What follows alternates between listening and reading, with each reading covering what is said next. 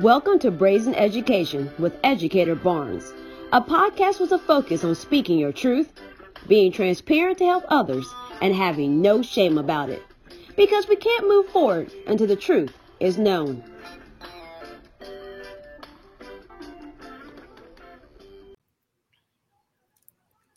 All right, welcome back to another episode, and we have two fantastic guests. With us today, we have Ashley Thomas, Rise Indy Vice President of Organizing, and we have Maritza uh, uh, Gertie, Gertie, Maritza Gertie, I'm gonna get it right, National Parent Union Deputy Director of Parent Voice and Outreach. Ladies, welcome to the show tonight. Thank you. Thank you for having me tonight.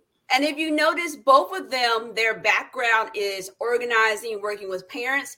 And many times when I've had this conversation, I've been talking to teachers, I've been talking to parents, but it's and I've been talking to administrators. But sometimes people are wondering, like, how do I, as a parent, use my voice to get change to happen in my school? And I hear a lot of, I went up to the school, I tried to talk to them, no one responded back to me. This is happening to my kid. What do I do? And so, on this episode, we're going to talk about what that work really looks like. How do we get stuff done? And then how can you leverage your parent network um, to come beside you and work with other organizations potentially to really get some things done? So, um, ladies, tell us a little bit about how you got into this space. What made you want to be a parent uh, advocate? um, I, I interesting um, is that I came into this because out of pure necessity for my own children. So my oldest son was in kindergarten. Um, he was attending a school in Indianapolis that was a letter F grade, according to the Indiana Department of Education. And they were a letter F grade for six years by the time he was in kindergarten. And so um, I started going through some workshops that the school offered. Um, hearing about this information, I started really thinking about fight or flight. Like, okay, do you stick this out with this school? Um, there's some better options that are out there. Um, however, once I really started allowing it to sink in and recognize the voice that I have, I've always had a voice. Um, I recognize that I could really stand up with other parents at that school and I could really say, like, we deserve a better option, a quality option. And how do we advocate for what's right? And after going through that whole movement of advocating for my own kids' school, um, getting a turnaround program that they were not expecting that we were going to be fighting for, but we fought and we stood and we stood with teachers. We stood with the principal and we stood with community to advocate. But parents play a significant role in that movement. And we recognize that it can't stop here um, everything that I stood for, sticking it out with that school um, and advocating for that school to be great in my own kids' neighborhood, in my own neighborhood where we live, is going to help uh, the fruit of what happens in that neighborhood for years to come. And so recognizing that and also recognizing that the school up the street also does impact what our neighborhood looks like in the next 10, 15 years, and the one up the street from that one. And so um, after that particular movement, I got into the work. I got an offer um, to work for an education advocacy organization, and the rest is history. Well, my journey um, it started with my mother because we we're I'm first generation Dominican, and my mother because she did not have a strong grasp of the English language, she always had me and my older sister speak on her behalf. She knew what she wanted to say, but because she didn't speak English, we ended up translating. So that happened for me at a very early age. But what really um, pushed me forward in the work that I do is because my mother had to work two and three jobs to make ends meet. I promised myself that when I became a parent, I would be as involved as possible. And I was graced with being able to have the kinds of jobs where I either went in so early in the morning that after school, I was able to be at those after school activities, at those sporting events, at those parent meetings. So I ended up being part of uh, the groups of parents that then uh, were there to to speak up, to activate themselves, to advocate for their children. And then because me being me, I always have to know what's going on. I hate being the last to know what's going on. So I encourage other families do the same thing. Do not be the last to know. And also call the school leaders to the carpet if they're not making their school environment welcoming for families. And that's the thing. There are so many families out there that are not part of what's going on in their children's education, not because they don't want to, but because they're dealing with their own personal traumas that they experienced when they were in school, or that school is just not welcoming to families. So we, I'm here to, you know, being and then part of the organization that I'm a part of, we are all about making sure that families understand their rights for their children. So, how do you guys go about the work of helping parents understand their rights? Because many times parents will say, I went up to the school and the school said, Well, you had to make an appointment. I try to make an appointment and then nobody responds to their appointment. I don't understand what's happening. There's an app I'm supposed to be on, but I don't know how to get on the app. So, what, how how do you even start with parents to probably come to you very very frustrated of like I did try and it's just so much work and maybe school wasn't a, a great place for them. Maybe school is a place interacting with was traumatic and not a happy place. Like, how do you guys help parents who may come to you almost in a, a state of defeat? Yeah, yeah. You said a whole lot. Um, I mean, honestly, yeah. Um, I have experienced a lot of parents who have come to me um, very frustrated. Um, they've heard a lot of things, um, and they really most of the frustration that I've uh, really seen for the most part have really been from their lack of knowledge. They don't know how to mm-hmm. navigate the system. Um, this is a system where um, if you have to choose between, you know, cursing everybody out in the school and believing that that's going to be the way that's going to get you the results, or just saying like, uh, I'm not going to do anything because I'm afraid to ruffle feathers because I uh, may have a family member who's not documented and I don't know what that how that's going to impact my family. There's so many reasons why parents are not standing up and speaking up, but majority of the time is from their lack of information because even if someone has undocumented family members or they're undocumented, you still have every right if your child is in that school to go and speak up about what is right for your child. And it does not always have to come off as irate or disrespectful because many times parents are responding from their own personal experiences, like you said. Um, they've had experiences, maybe they didn't have an advocate growing up, someone who was advocating for them, or maybe they did, and their advocate was similar to an advocate that I've had in my life that showed up and would curse everyone out at the school. So, you know, ultimately, we are as parents, we're going through that process of teaching other parents how to um, unlearn their experiences and walk in without all of the perception of what they've experienced and just calming down. One, it's just saying, like, hey, you have to see these individuals in this school are people as well. Um, they're not that person who has more education than you, even if they do. You have to walk in and see them as humans. They are making decisions every day. They need your input. If they don't believe it, then you're going to show them the value of your input because it's important because schools cannot move forward without your voice. And if there's one partner missing from the table, then guess what? Education is going to be shaky. We're going to constantly have issues if there's one partner, and parents are a critical partner. So the first thing that I actually recognize that when engaging parents is really about educating them because again, their responses are normally because of lack of knowledge. So educating parents, hey, this is what your rights are. Hey, did you know? Can I teach you how to use that system on how you can communicate? Um, that system is also helping you create a paper trail. And a paper trail is helpful mm-hmm. for you because you showing up to the school or you calling the teacher or, you know, you not creating that space for yourself. Sometimes that teacher or that principal forgot all about it because you just popped up at the school and you didn't send an email saying, Hey, it was great to see you. I can't wait for you to reach back out about this information. Can I help you even writing the email? Sometimes it goes down all the way down to the basics because the things that are really intimidating. And I know I heard this earlier around acronyms. Like I heard this acronym, or I heard, you know, they said, boy, what is that? What does that mean? Beginning of year assessment, all of these acronyms. And then parents immediately are feeling intimidated. And the first thing they're going to go to is their natural response. Sometimes that not, that is not the response that you want to see, but in reality, that is what they're doing, and they care about their children, regardless of if schools like their response or not. So letting them know, like, hey, you have power and you having knowledge.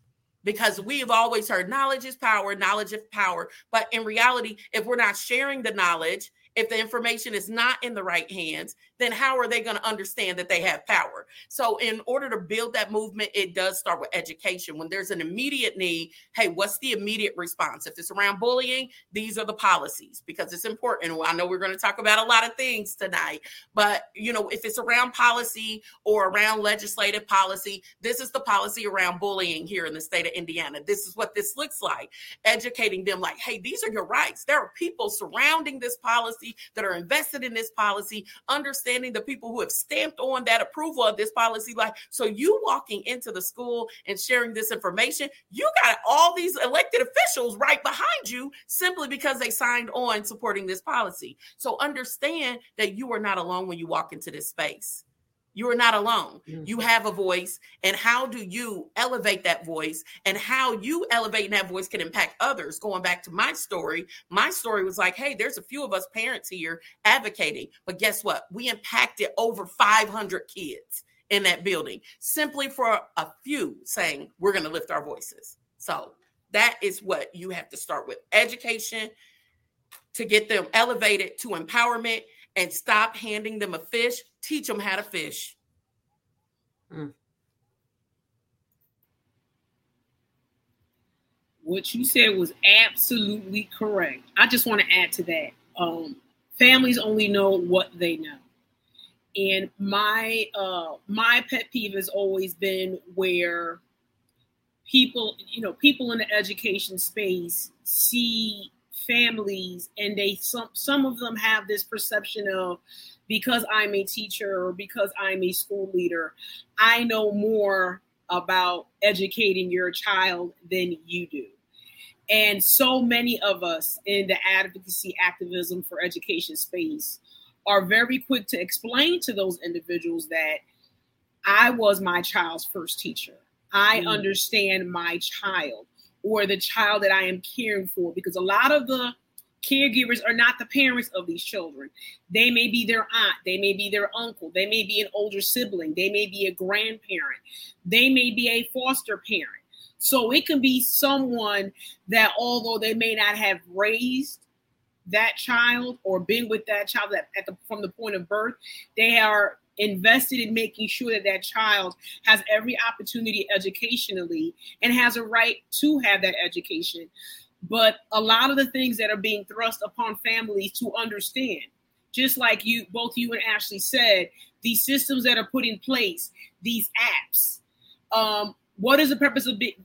What good is an app if a family member does not even have a cell phone that has a Wi-Fi service attached to it, if they don't have Wi-Fi in their home, if they do not speak the English language, what is the purpose of you pointing them to an app if you're not even making sure that what information is given to them is understandable and in a language that they can understand? So that is, as far as I see, the first step in making sure that families engage with schools is the school being cognizant of the needs of their school community and asking and actually sitting down and speaking to their families and not make assumptions about their needs, but asking them, what do you need for your child to have an educational career that is successful? And I want to add something on about what you said about, you know, is it accessible? Is it in the correct language? The other thing I think that's missed in schools many times is the auditing process of things you put in place. Because sometimes I'll talk to schools and I said, Well, did you, you know, translate this into whatever language? Oh, we did. But then you hear, because they can track to see how many people clicked on the stuff and open it. Well, it's not getting open that much, or, a whole bunch of people open it, but they didn't do what it said. So now when you get down to the why, oh, you used some type of program or you used a, a service, but the translation wasn't translated in a way that actually made any sense.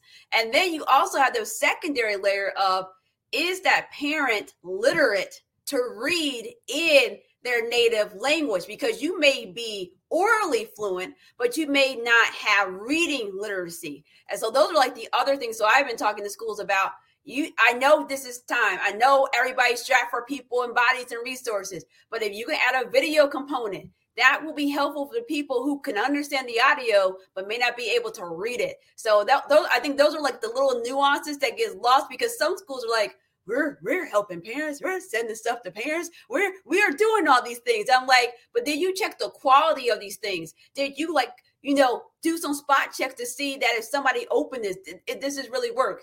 So you guys, actually, you mentioned well, we're probably gonna talk about a whole bunch of these topics, and you mentioned the word discipline. And discipline seems to be the thing that comes up a lot, or just discipline as in what students do, and also discipline as in how teachers or admin discipline students in the system. From um, racist hair policies um, that target um, Black children um, to dress codes that tend to target um, kids who may be more fuller in their their body frame. Um, and then you have how kids are being treated. I know for example npu was behind i can't remember the young lady's name um, who the teacher had cut her hair and how what are the consequences for that? So when you guys are working with parents who have an issue with their child's behavior but they're having an issue of kind of getting on the same page with the school how talk to us through like a real life scenario like how you guys would approach that um, parent and what things would you say to that parent to do to try to get a resolution um, especially when you know because that could be re- are they getting in school suspension out of school suspension getting expelled. How do you work with the discipline um, when it comes to parents um, advocacy? Well with in the situation with Jurnee um, Jurnee yes yes, yes in michigan um, we read the story. We it got to us what happened but the majority of times it's the families that reach out to us. They they tell us they have a situation going on in their child's school. When someone reaches out to us um, i can give an example without you know divulging too much personal information.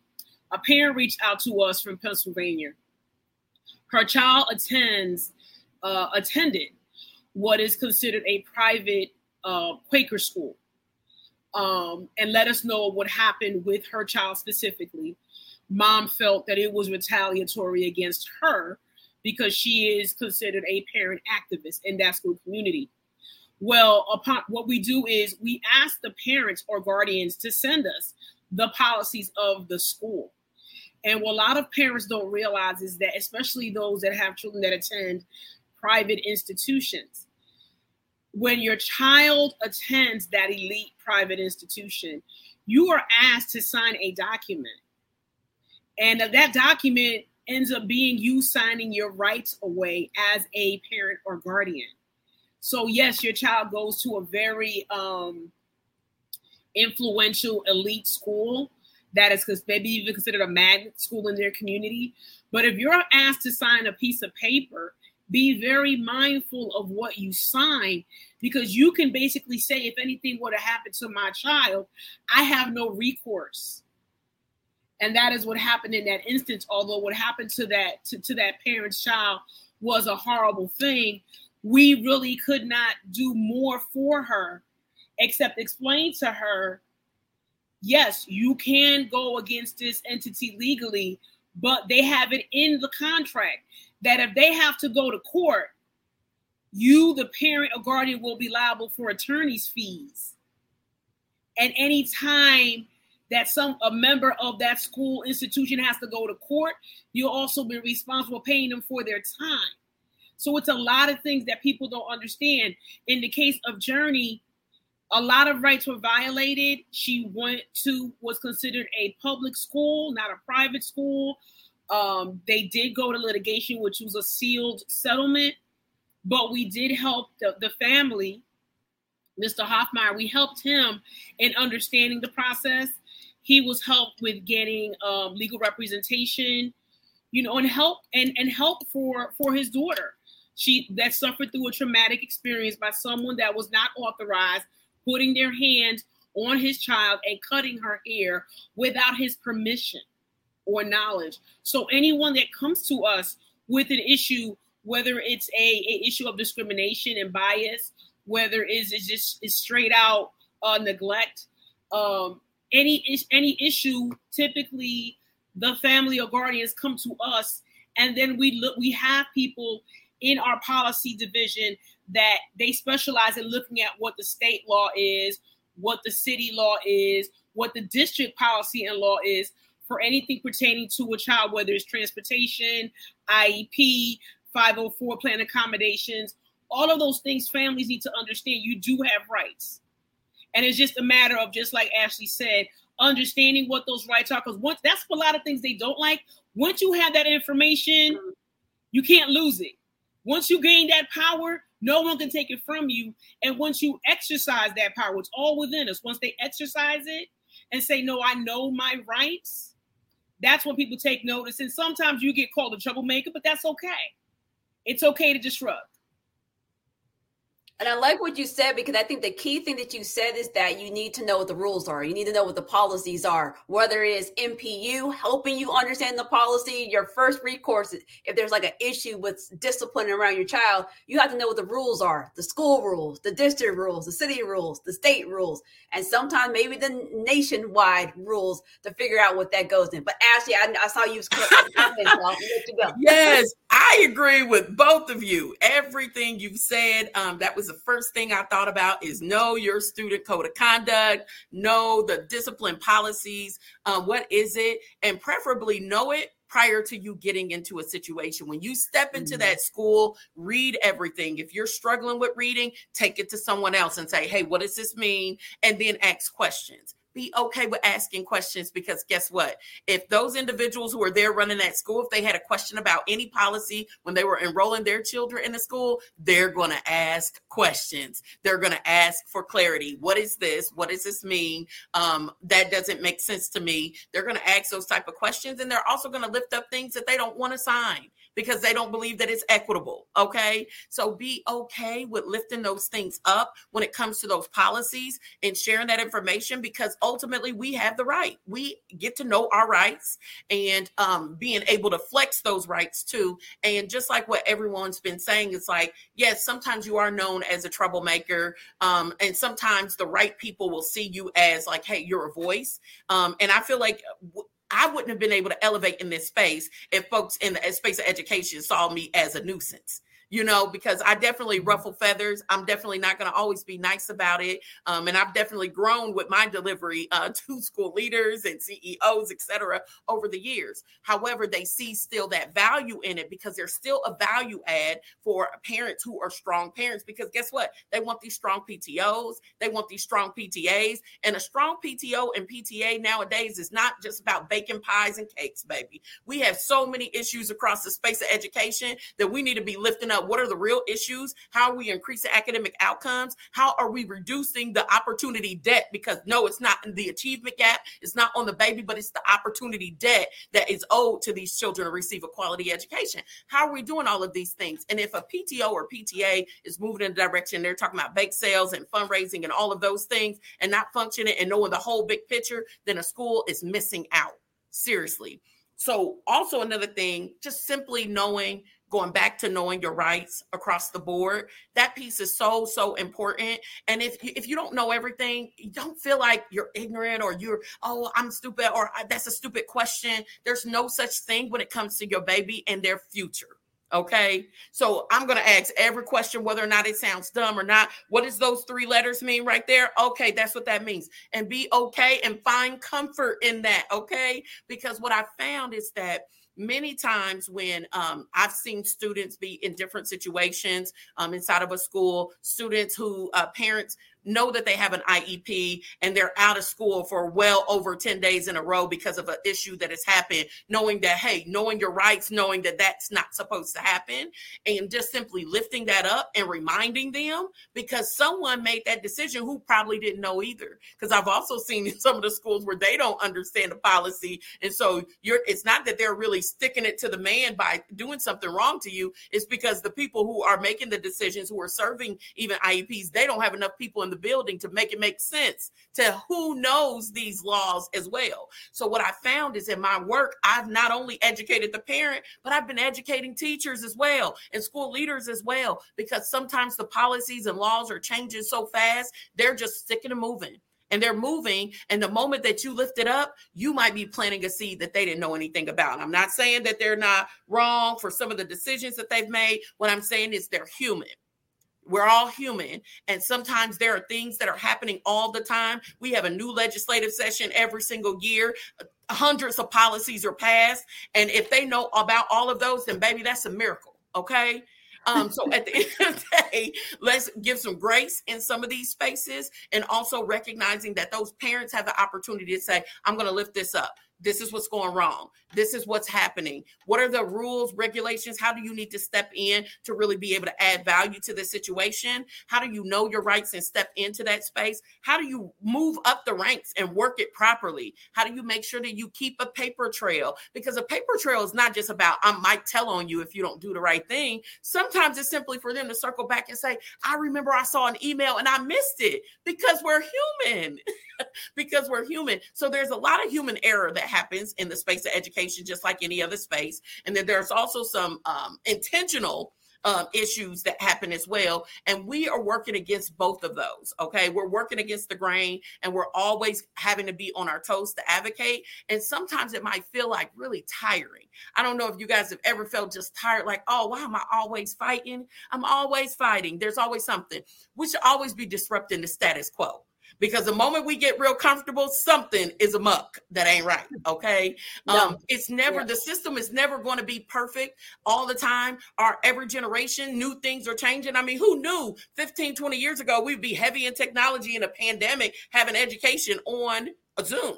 But now we're living in that space and we're working to master it, right? So now there's even more online programs, online schools have opened who have been able to master it and do even better than what's been done before. And so all of this opportunity, we should always be disrupting the status quo, always, and be okay with that and live in that space. And don't feel like you have to get disrespectful when you deliver. You deliver because the knowledge is power and you better live and sit in that.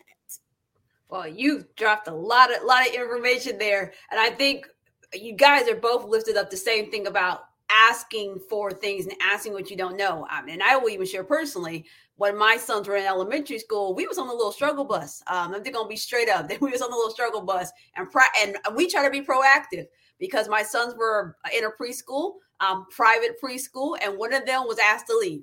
So we kept one there and took the other one to another private preschool. And so we're like, we're going to be proactive. We're going to go to the elementary school. You know, we're going to talk to them about our kids' needs and their behavior, blah, blah, blah, them being twins and whatnot. And my one kid was just not getting, he was at the other, when he got asked to leave the one private preschool, goes to the other private preschool, is successful. But then when he goes to his boundary elementary school, falls off the tracks again unbeknownst to me that my kid was getting kicked out of class every single day. I had no clue. And a parent calls me, a parent who happened to be in the building, like, hey, Mrs. Barnes, do you know your kid was in the hall today? So I called the teacher, what is my kid doing in the hall?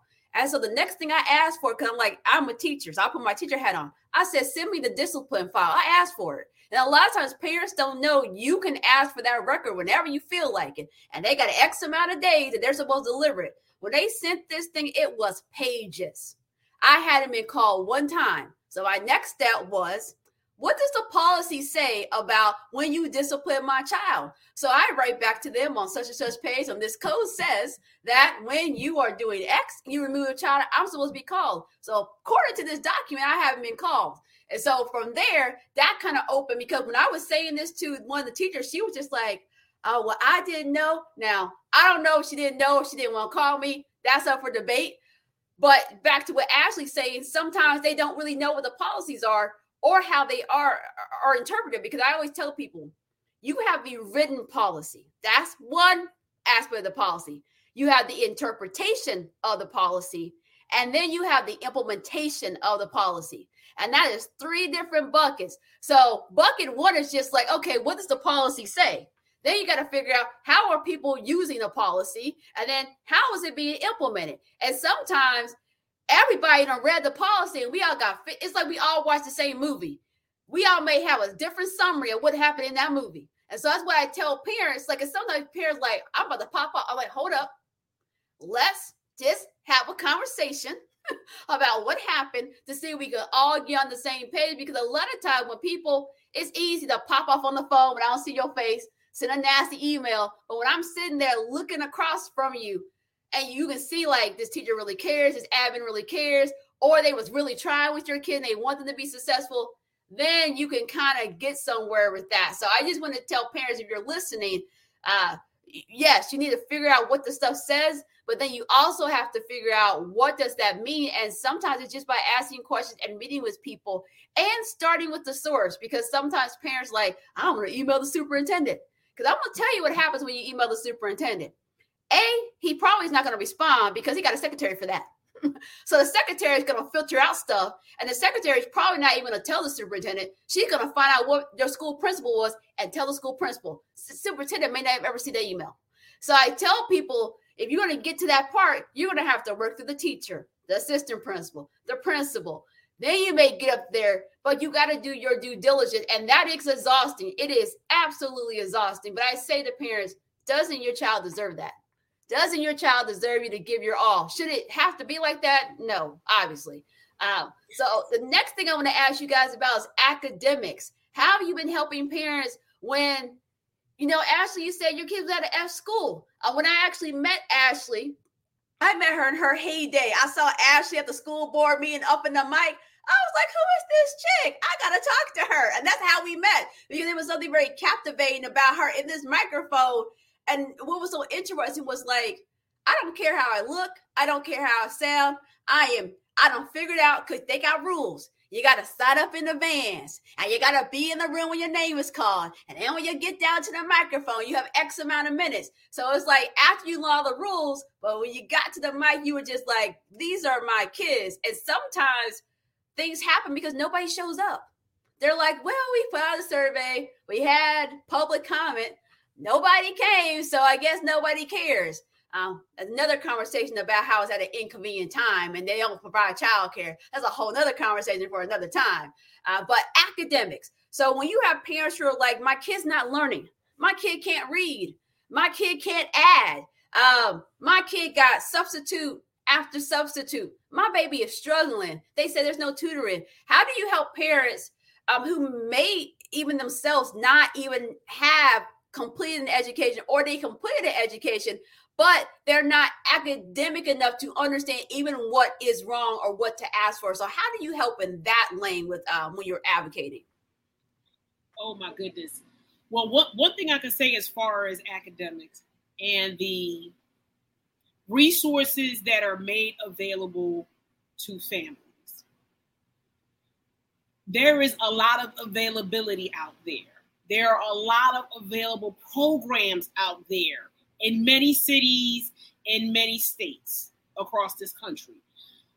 What I've seen, what we have seen, many of us in the, in, in the education advocacy space, is access to these programs. They can have programs all across your school community. But unless someone takes the time to share this information with families, and let them know this is available to your child. We won't have we won't be able to get into it. Um, in the city of Philadelphia, they're offering tutoring. Okay, when is the tutoring being offered? What time is it being offered? Uh, is it at a time that I'll be able to pick up my child if I'm a working parent? You know, if it's on the weekends, you know, if, if the child's going to be there for four hours, are you going to feed that child? Am I going to have to feed them before I get them there? You know, if it's if it's more than two miles from my home, are you going to provide assistance to get my child to and from? All these things have to be taught, thought thought about. And then as far as being able to gauge whether or not your child is learning, they really have to do better at giving families information once children take these assessments.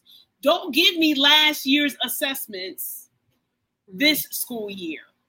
When my child takes that test, make sure the families have the information in a decent amount of time so that there's if, if there's things that we need to put in place to help that child have a, either finish out that previous school year successfully already be prepared for the income incoming school year. An individualized learning plan is something that every child needs. If a child has that, that new teacher that they're gonna get come the end of August or the beginning of September, they will already know in advance what this student struggles were, but also what their successes were. And it shouldn't be a whole new thing each and every year. I have to get to know this child. They should be able to get the information from the previous school year's instructor or teacher to let them know this is where the child was successful, this is where this child, you know, struggled a little bit. So they can then plan and help them. And I also say if you get a report home, whether it's your standardized test, NWEA data, uh, math test, English test, if you get the test at home and you don't know what this means, call somebody. Because a lot of times, what happens to me um, in Indiana, we have a test called IREAD-3. So to take it, see if you're reading at the third, by the time you get to third grade, if you don't pass it, you're supposed to be held back, but there's some other things that can happen where you don't get held back. But it's like this kind of test. I remember, and this would be my kids actually didn't take it, so they were part of the, the class that didn't take it. The pandemic happened that year, but the pandemic hadn't happened yet, so we went out to the callback meeting for it. And on my way to the car, cause my husband, oh, this man was just like, here we go again. Parents were stopping me like, hey, can you tell me? So we sat through this whole 30 minute presentation. They gave each of us a packet for our kid, specialized to our kids' gaps. Parents sat through that whole thing and didn't feel comfortable asking questions. So on my way to my car, numerous parents pulled out things from their packet and was asking me questions about what was in the packet. And part of that hurt my heart because it was like, yes, I can answer. Y'all know who I am. Of course, I'm going to answer. But there's a disconnect when even when we have meetings at the school and the parents, you get the parents in the seat and they still don't feel safe or feel comfortable um, asking a question about something that is so important. So uh, I think the other thing that we are saying, even though we haven't directly say, is that parents going to have to take a little risk. They're going to have to, you know, work work through their fear of not knowing and not maybe saying it as eloquently as they want to say it and working through that fear because that's real it's real fear. Like I have fear sometimes when I'm in spaces and I don't understand I ask a lot of questions. I couldn't under my kids middle school, they go to every class 3 times a week. One time is in the morning, one time is in the middle of the day, one time is at the end of the day, and it's a rotating block. And I have taught on block schedule, but I sat in this meeting like, what the heck is this? Why, why, why are we going in three? How am my kid gonna remember? And how and then I'm like, if I had to pick up my kid, how am I supposed to know what class? Like I had panic, and I'm a teacher sitting here. And I said to myself, okay, I'm just gonna have to ask some questions. And you know, even being an educator, I felt like, oh, Shante, you should be able to figure this out. You a teacher. You don't taught on block schedule, not this one. And so I'm just saying that to people because sometimes people think you it doesn't matter how much education you have. Each school is different. So even if I'm a teacher, I'm walking in this school, I haven't taught in this school. I don't know how the school operates. So don't feel ashamed um, to ask questions at, at your school. Um, just work through it because nine times out of ten, there are people that are like, oh God, somebody finally asked me a question. I've been dying, dying to talk about this. So, um, Ashley, I'll let you share a little bit about how you guys have been um, helping parents, especially when the issue is academics. Yes. So yes, academics. So one, uh, Freedom Reader. Um, we actually developed a curriculum to teach parents how to teach their kids how to read based on the science of reading principles. We're like, okay, yes, we can put information out there. We created binders with all of the lessons in it. Um, something that they can use as like guided as we're going through the workshop. We offered them virtually so the transportation was not an issue and we could engage families from all across the city. And it was an absolute movement. We want parents to become those freedom reader champions because as Maritza say, said, and I always say, parents are the first and most important teacher. I put that extra umph on it because I'm like, yes, they are. They're co-parenting with teachers every year. Every 10 months, I'm co-parenting with someone new. Me communicating with you, and you got to know when my child had a rough night in order to know how you're gonna process him, he or she when they walk through those doors. It also determines how you see them for that day. If I don't share that information with you, you're gonna perceive it from whatever your lens is. And baby, no, I'm gonna put my lens on for you. Hey, let me let let you know they had a rough night. Uncle passed away last night. That was his favorite uncle. I just want to make sure you know that, right? So when we start talking about education, everything about how a child walks into a space and everything that they're doing at home is all about education. And the interesting thing is like going through this journey with developing this curriculum and it's our first year doing this and it won't be our last we're actually going to offer it again in fall because a lot of families were like offer this again the thing about it is they don't know And so, creating a safe space where parents can sit and really say, I'm learning and I feel brave to answer and ask questions. Um, they're jumping in and saying, like, hey, I have this question. Even after the Zoom, they're sending us emails like, hey, um, I have a college degree, but um, I really don't know where I'm at with my literacy scores right now. Um, is there a way for me to, you know, be assessed? Because I've always struggled and I see my child or my children are going through the same thing. And I never connected it until we got to talking about phonics and understanding the basic principles of like how to teach reading. And so we can talk about academics across the board, but we also recognize that if a child does not learn to read, then they cannot read to learn later on. And that is just one of those game changing moves. Oh, just Ashley, sure. uh, uh, tell us is there a secondary benefit to the parents learning this information? Share that as well.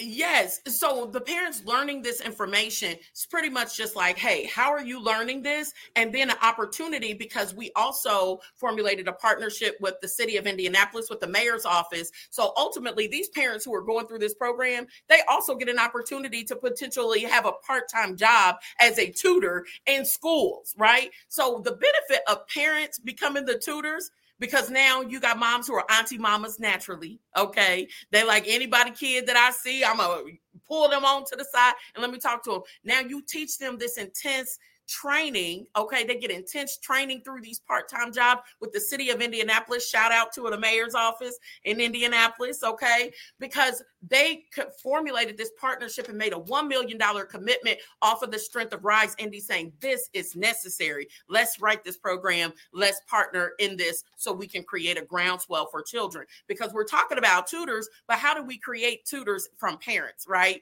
And then those parents take those same tools and take them right on home and then they're teaching their own kids. So now you got this groundswell of like, how are you really truly developing the community and you're creating jobs for parents who never had this type of access. And then an interesting thing is that we we didn't prepare for this part. They had the pilot in spring, and those parents who were tutors, they now want to become educators. So let's talk about the teacher pipeline, black and brown teacher pipeline, because majority of our parents that we serve are predominantly African American and Latinx. And we recognize that those are the children who are greatly impacted when we start seeing some of these numbers and some of these scores that are skewed or some of these scores that are low. We also recognize that those are the ones who are falling below that opportunity debt as well. And so ultimately, we're like, how are we going to become game changers? Our goal was to keep committing policy, all of those things. But this year we were like, oh, we have to get in there and we get to get in there and we get to dive deeper and we get to mobilize parents around these issues too. And they get to show up to the state house and advocating for these literacy policies as well because ultimately when you're talking about creating that groundswell and you're talking about freedom reader they are learning how to read the nwea scores. They are learning how to read the iReady scores. They're coming home and they see these little running men in different colors and stuff on these pages and they like well they running. I mean but i don't know what the colors mean. I don't know what the language mean where are they running to? Baby, they running to the green. So we explain it in a way where we're like, we're making it fun and we're engaging them because they like, we run into the green. The goal is to get to this green. You see his little arms? We're we trying to get him to moving. And how do we get them to moving? And what part do you play in that? Because we can't just step back and say that it's only the school's responsibility because as black people, okay, it's never been just the school's responsibility. We've always educated in our communities. We've always educated in our homes. And so now how we got away from that and that trust, that trust is still there, but we also get to trust ourselves again to be able to invest in our children, to be sure that we're closing some of those gaps. So understanding those scores and then taking those scores from there and say, hey, teacher, let's talk about what my child's commitment is to increasing these scores. Okay. And I don't mean just the children who might be struggling, who might be behind, but the children who are right at grade level too, and the children who are also advanced. Because the thing is, is sometimes you get children who are really far advanced in a school that has majority of the children are academically behind and they don't believe that they can, oh, my baby's doing really well. But if your baby is going to keep getting their learning accelerated and keep getting those wheel turned, they also need the parent to be engaged at home too. How are we accelerating your baby's learning too? Because they get to be accelerated as well. And so, how do we create those spaces at home? How do we co parent and partner with the schools in order to say, okay, this is where my child is at. I need your help with understanding this. I need your help with understanding mm-hmm. this. And what does this look like practically at home with me working with them? And don't send home no workbooks and all this and say, this is what you do. No, no, no, no. That's not what it is. How do you make reading fun? How do you make math fun? You have someone um, you know, you have Dr. Patrick Jones in the city who has written books all around mathematics and how kids can have fun with mathematics. And I'm spacing the name of his book, but oh my goodness, like to attend one of his sessions this past Saturday and to see what is possible and all of these fun games, I was like, even me, this engaged parent, so many things that I didn't know. But all it takes is us knowing about those resources, tapping into those resources. And through our Freedom Reader program, we're like, any resource that we know you're going to know about.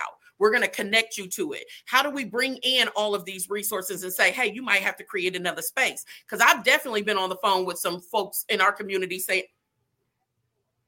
oh, I'm sorry. I, for some reason, my, okay. I've definitely been on. Can you guys hear me? Yep. Okay. I've definitely been on the phone with some of these community organizations and saying, I'm not going to sit there and just hold you accountable without showing you how to do it. How can you do it?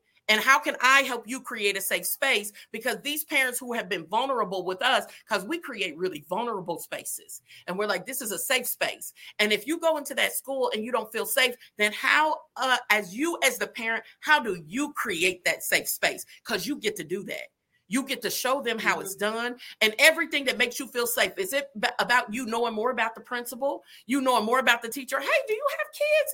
How do you create that and cultivate that? Because long gone are the days our children are in some struggling places. Our children deserve us being at our best. And if that means we get to be the people to cultivate that space and make it safe for us in order for us to be able to come in partnership and co parent, yes, my baby failed and he's in his feelings about that. I cut his hair off because he wasn't taking care of it. I just want to let you know when you're feelings about that because I don't need this to all impact their academics every day. And so when we get into into that mindset of co-parenting and understanding, yes, we do play a role. I don't come down hard on parents. I'm just like, let's get in action with the moves. Let's get in action. The school has to get in action. They get to get in action. I ain't gonna say have to. They get to get in action, and the parents get to get in action too. And so, teaching them how to do that is really key. Well, yeah. I mean, I earlier uh, this year, it was either this year or last year, because all my episodes are running together, I talked to Bernita Bradley and Gwen uh, Samuel. And one of the things uh, both of those ladies um, asserted was that parenting is an action word. and I think both of you are talking about like if you're being a parent, you got to do things. Like your your kid didn't say, "Hey, I want to come come here." Like you made a decision, and so with that decision came like I have to do things. Uh, and the other thing I think teachers don't really get prepared for coming out of college is that many times not only are we teaching the kid, we're teaching the parent. We have to teach, the, like sometimes when I used, when I like early teaching, you know, had no kids. I'm at school from 7 a.m. to 7 p.m., doing home visit with my colleagues, you know. But when I would go in there, that was really such a memorable experience because I was like, I'm like, so where does your kid do do their homework? And you you would just see parents sit there like, I hadn't thought about that. And so, like, even having those conversations with like because I talk to schools like in your beginning of your school your newsletter, say questions to say, hey, uh, we're gonna have you know about an hour of homework a week. Make sure your kid has a quiet space in your home to be able to do homework. You know, give them a bookmark that says, hey, after your kid reads this, ask a question about what they read. So be proactive because there's a way because some schools are insulting to parents you can give tips to parents without insulting their intelligence by just bringing something to their attention. Because a lot of, even with my boys, I'm assuming they're doing their work because they're both 12 now. So, but I still had to be like, whoa, whoa, whoa. did you do your homework? Oh no, ma, because I, you know, I, you know, I was hungry. You just had something to eat. What you mean you was hungry? I need to sit down and do your homework. And so even myself, and even if you have responsible kids, parenting is an action word. I gotta get in there. I gotta be be in your butt and be like, do your work. Like right now. You gotta do it right now. So we're getting close, close, close to wrapping up. And we're getting close, especially in Indiana with school year starting. In Indiana, we have this lovely thing called the balanced calendar. Um, it's not year-round school, but um, it means that some people um, in our state go back to school at the end of July. So some people are going back really, really soon, uh, which means some teachers, actually, I know some teachers that went back to work this week um, in Indiana, in Indianapolis in particular. Uh, so we're already getting in the mode of going back to school. And in Indiana, most people do go back to school before Labor Day. So by the first few weeks of August, everyone's going to be back to school. So thinking about school year starting up, what advice do you have for parents? Because I know you guys earlier said read the student handbook, you know, know the student code. What advice do you have for parents as the school year is coming up to be ready to hit the ground running so they're proactive and not reactive and having to reach out to get help? I would um, advise families to not just wait until back to school night to reach out to their children's educators. Um, the first few days of school, if you're able to, um, reach out to that educator and exchange information. Say, you know, and ask them, what is your preferred method of communication? Because I'm going to let you know mine. Um, voicemails on my phone never going to work. What's best? Shoot me a text, and if I don't respond, then send me an email. But I'm very good and very fast at texting. Um, and ask them what is their preferred method? What is their turnaround time for responses? Say, mm-hmm. listen, you know, let them know when things are coming up. If you are a, a, a family member that travels a lot for work, let them know I'm traveling this week. If something comes up, speak to my partner or speak to my sister or speak to my mom. Someone is going to be in charge of handling things while the, what's considered maybe the main communicator in the family household is not reachable. You know, just be transparent with that communication and hopefully it'll help in letting that educator know let's start on the right foot for this year instead of waiting until there's an issue. I'm not going to call it a problem. When there's an issue or a challenge for you to have that first contact with that child's family. Yep. I I agree with everything that's being said. Um, and I definitely I believe that you know back to school that is a critical time for you to get that contact information for the teacher um, and really be able to connect with them um, because it does start establishing that rapport.